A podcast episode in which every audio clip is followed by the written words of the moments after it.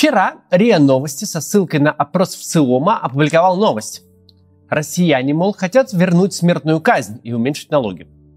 Такие вот у нас кровожадные сограждане.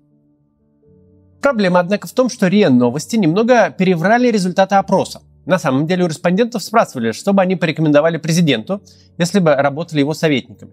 Так вот, вернуть смертную казнь посоветовали бы всего 2% опрошенных. Немного больше готовы рекомендовать уменьшить налоги, вернуть прежний пенсионный возраст и отменить ЕГЭ. Подавляющее большинство респондентов и вовсе затруднились с ответом. Но все это не помешало РИА Новостям обратить внимание именно на смертную казнь. Для пропагандистов передергивание фактов – дело привычное. А здесь понятно, зачем они так сделали. Такой заголовок намного более кликбейтный, чем половина россиян не знает, что посоветовать президенту. Но вообще, даже если выйти за пределы этой нелепой новости, то можно увидеть, что тема смертной казни периодически возвращается в информационную повестку.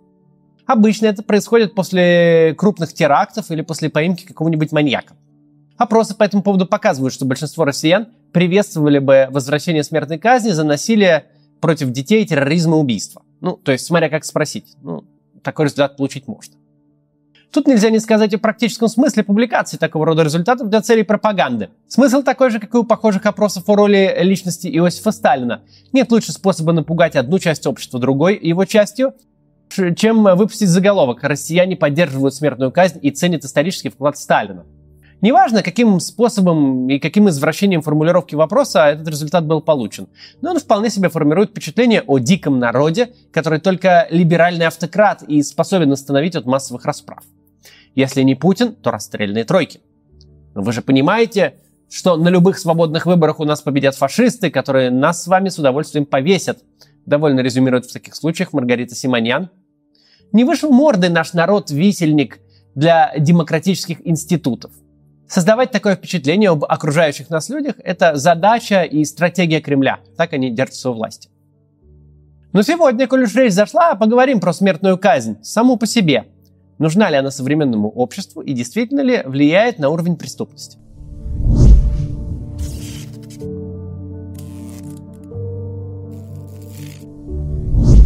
Смертная казнь – очень понятная обывателю санкция. Это буквальное отражение принципа «зуб за зуб». В нем всегда заключено удовлетворительное возмездие.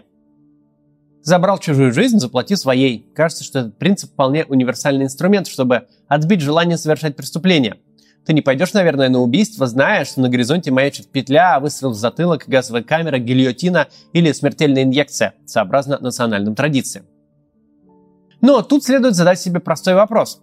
Почему среди развитых государств остались лишь два, в которых по сей день применяется смертная казнь – США и Япония? Вся Европа, кроме Беларуси, Канада, Австралия, Израиль, Новая Зеландия, Южная Корея за последнюю сотню лет либо на законодательном уровне отменили смертную казнь, либо фактически ее не применяют. Это очень разные страны с разной правовой историей, далеко не у всех из них глубокие демократические традиции. Та же Южная Корея еще в 80-х годах прошлого века была довольно жесткой автократией.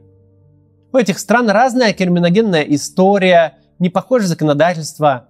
Далеко не все из них уже полвека живут с около нулевой преступностью, подобно Норвегии – Многие совсем недавно сталкивались со значительными волнами насилия в обществе.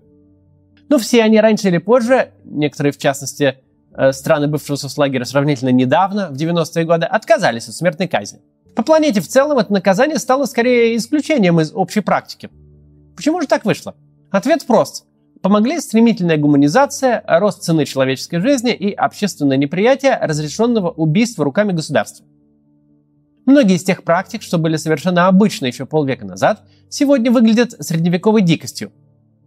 Мы уже не только не убиваем людей руками государственных палачей, но не бьем розгами детей в школах, без чего в середине 20-го столетия процесс среднего образования в западных странах редко обходился. Ну и это еще не все. Вторая часть правды. Смертная казнь неэффективна. Она страшно эффектна. Преступника убили, все довольны, но того эффекта, которого от нее ждут, она не выполняет. Преступность от этого не снижается. Для начала обратимся к общей статистике. Согласно данным Amnesty International, за последние 10 с лишним лет, начиная с 2008 года, смертные приговоры приводились в исполнение в 38 из 198 приведенных в исследовании стран. По официальным данным, за 2018 год э, в них казнено почти 20 тысяч человек. Абсолютный лидер по числу смертных приговоров, приведенных в исполнение – Китай За один лишь 2018 год там лишили жизни 690 человек, но правозащитники считают, что официальные данные многократно занижены. Следом за Китаем идут Иран, Саудовская Аравия, Вьетнам и Ирак. Среди развитых стран, как несложно догадаться, рейтинг возглавляют США. За 10 лет до 2018 года включительно в Америке казнено 354 человека, 135 из которых казнены в штате Техас. За ним с огромным отрывом следуют Флорида и Джорджия, где э, лишили жизни примерно по 30 человек.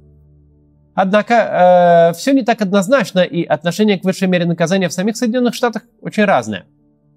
До конца прошлого года можно было сказать, что с 1977 смертная казнь на федеральном уровне в США применялась лишь трижды. К сожалению, администрация Дональда Трампа в порыве борьбы за консервативный электорат статистику значительно ухудшила. Период с июля 2020 по январь 2021 федеральное правительство казнило в 4 раза больше людей, чем за предыдущие 40 лет – 13 человек. Почти в половине штатов смертная казнь официально отменена. Первым из таких штатов стал Висконсин еще в 1853 году. В четырех штатах действует мораторий, еще в пяти, например, Северной Каролине, по разным правовым причинам казни не проводятся 10 и более лет. Рекордсмен здесь Нью-Гэмпшир. 80 лет без казни и без их формальной отмены. Почему мы опять обращаемся к американской статистике? Дело в том, что в США кладезь готовых цифр и исследований.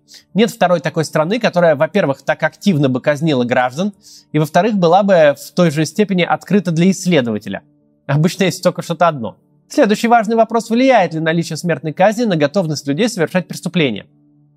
Здесь можно было бы упростить задачу, просто показав график. По одной оси применение смертной казни, а по другой уровень насилия в обществе, выраженный, скажем, числом умышленных убийств.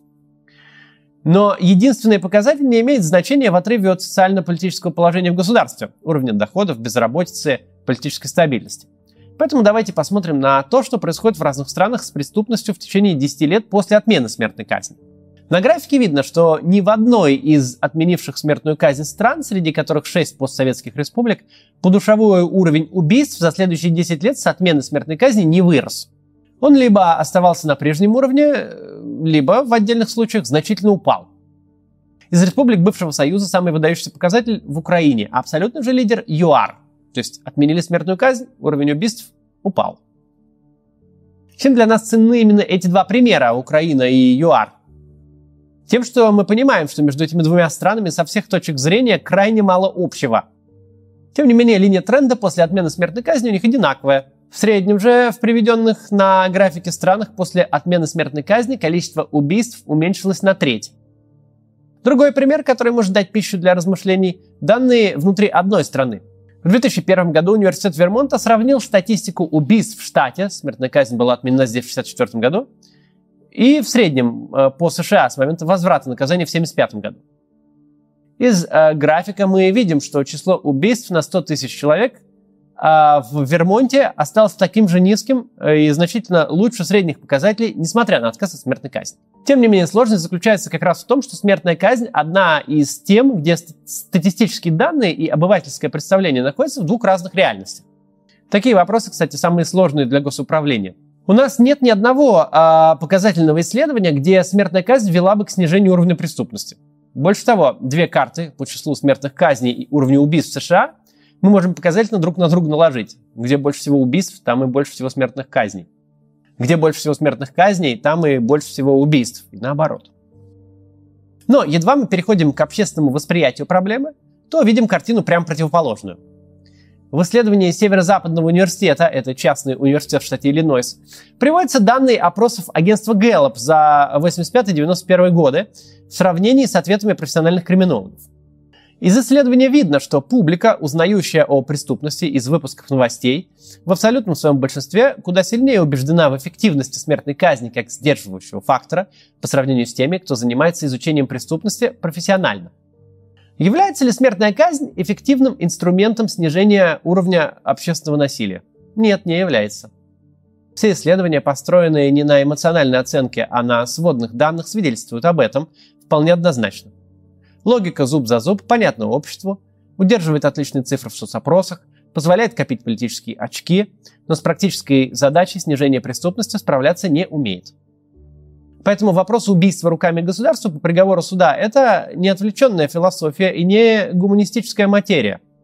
Это даже не столько вопрос этики, хотя надо понимать, что э, создать безупречную систему правосудия невозможно, и как следствие мы не просто можем, а мы обязательно будем убивать невиновных, если у нас будет смертная казнь.